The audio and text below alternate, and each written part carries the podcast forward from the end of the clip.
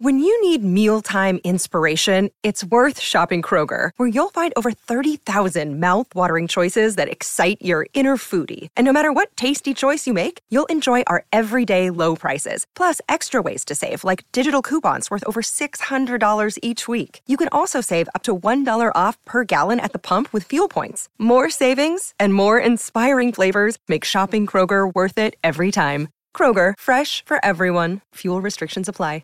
This podcast is a part of the Maisie Media Network, a community of podcasts for women by women.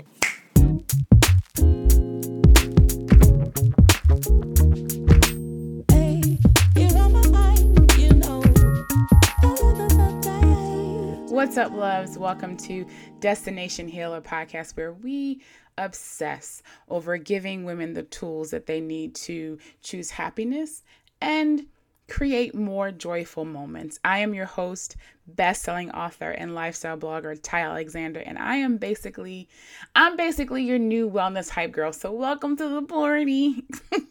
I know it's so corny. Anyway, before we take a deep dive into today's episode, I want to remind you to be sure to rate, review, and subscribe on iTunes if you've enjoyed the podcast so far.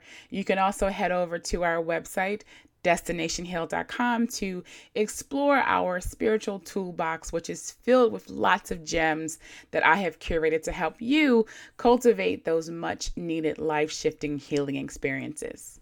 I've been exploring this idea of being a likable person and what that really means. Like, why do we really care if someone likes us or not? I'm so glad you asked. Here's why we care it's really a form of validation for us.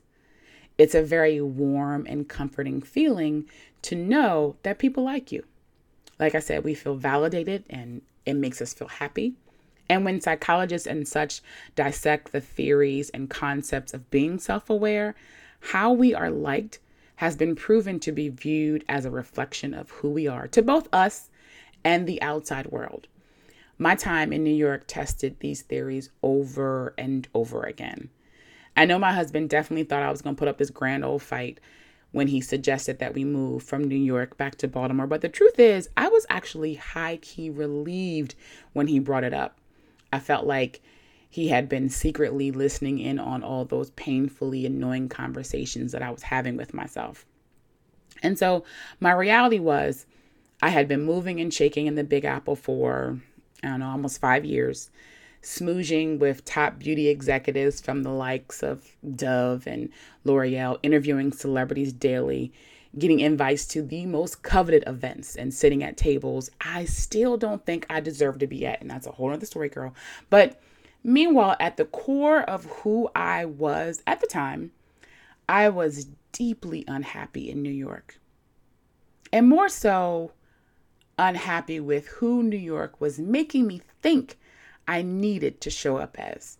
At first glance, New York is this ideal snapshot of fancy rich ass dreams and manicured goals and accomplishments. But depending on what side of this conversation you are on today, you know that New York can be exhausting. New York can be this this exhausting high school musical audition that has been left on repeat for you and the song and dance of making the cut for the in crowds or really just making friends in general was becoming a daunting task for me. I can remember the first time when someone in my circle, and I use that word loosely, but I can remember the first time I heard someone call me mean. I was hurt, like butt hurt kind of hurt. And the thug in me, the thug in me wouldn't let me immediately show it in that conversation. I definitely remember brushing them off and being all like, whatever, girl, I'm not mean, whatever, and kind of changing the subject. But as I unpacked the language that was being used to describe me, like the words mean or aggressive, abrasive, I internalized that. And my ego was surely scarred and bruised because to me that meant I don't mind hanging out with you, girl, but if I'm honest, I don't really like you. and like I said, I did unpack this. So the more emotionally intelligent I became, I quickly realized that the perception of me being mean was because I wasn't accommodating, like at all. I'm still not. I'm not a liar. So I don't have that uncanny ability to tell you what you want to hear. Like, I'd make a really bad salesperson for real. It was hard for me not to call you out on your shit. I told the truth a lot. And usually I told the truth without regard to who that truth might hurt because it's the truth, right? And sometimes I would even blurt out said truth in the most awkward of moments and then leave them with the old Kanye shrug, like, well, whatever is the truth, especially if it was the kind of truth that people were ignoring. And in my world, the blogging world, there is a lot of ignoring that happens. And, and maybe ignoring isn't the right word. I'll take that back. I think it's more of a it's more of a false hype of it all and the gassing people up that bothered me still bothers me because I'm not accommodating in that way. I'm not putting gas in your raggedy ass rundown car. You fit in the walk messing around with me. And so I'd be in the corner with my finger raised yelling, but screw me. Are we gonna tell her she looks ugly in the outfit or no? Are we just gonna lie to her? but when you think about if someone is likable, it's usually because we like who we are when we are around them. So, if I'm always around reminding you that you and your friends ain't shit, well, hell, I call me mean too. and soon I become, soon I've become this keeping it real kind of girl. And in theory, everybody loves the keeping it real kind of girl. She's funny, she's witty, she's clever. But we love her until said girl keeps it real with you. And then, then I become the mean, aggressive, abrasive girl who rarely gets the invite to the party. The worst part for me was, or is, hearing the gossip about me. Oh, girl, I know what you said. and it wasn't all gossip because there were some people who I'm still friends with to this day or friendly with who were brave, brave enough to share their experience with me to who, who really were bra- brave enough to share their experience of me with me. And for that i thank you. But i really struggled with this idea of mine that most of the time i was in new york nobody liked me. And it really became hard for me to keep friends and make friends especially those people who didn't understand the underbelly of friendships, knowing that I may impact you differently than what my intentions are. But because we are friends, you choose to accept my intent as fact versus the impact. New York is the kind of city where likable politics matter a lot. We call this the kiki. The kiki is really important as you maneuver around the city. You're likely to not get booked for something if just one person at that meeting speaks up and says, uh, you know, I don't really care for her, or I'm not sure she's likable. So I left New York. Ultimately, the story I will tell you is that I chose love over my career.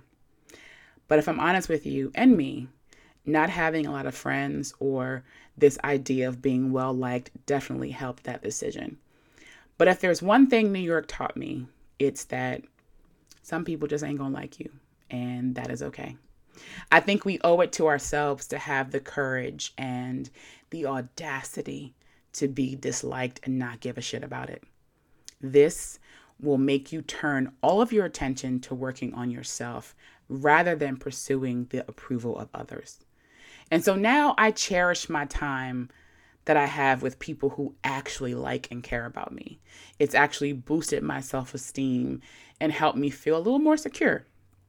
I don't have many regrets, but looking back at my time in New York, I see how I could have done things differently. There I was thinking, I'm doing y'all a favor because maybe y'all don't know y'all truth yet. maybe you ain't found it. But I've learned that my expectations of you do not belong to you.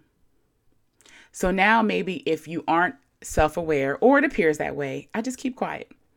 I know that I may not be someone you like because I'm going to remind you of the things you are not doing with this great life you've been giving. And now I no longer feel the need to engage with you to change your mind or your opinion.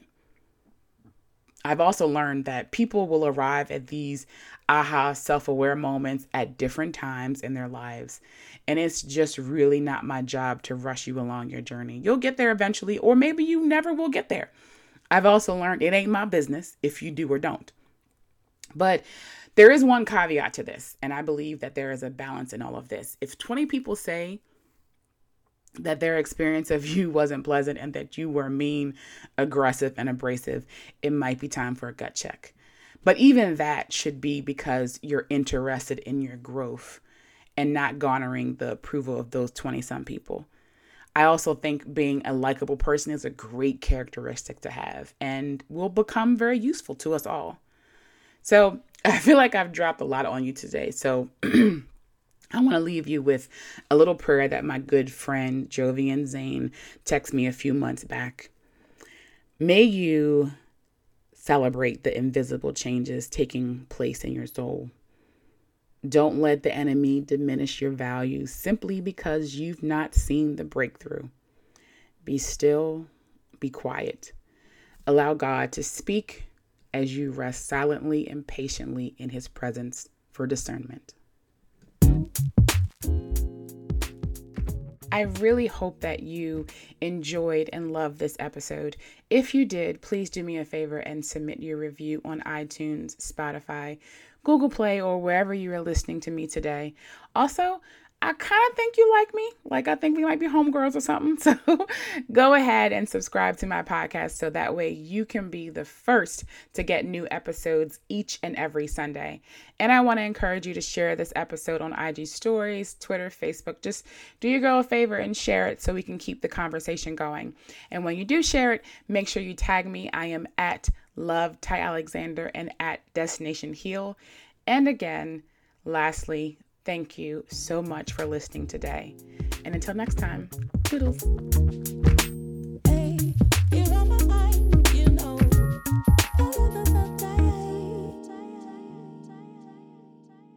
This podcast is a part of the Maisie Media Network, a community of podcasts for women by women.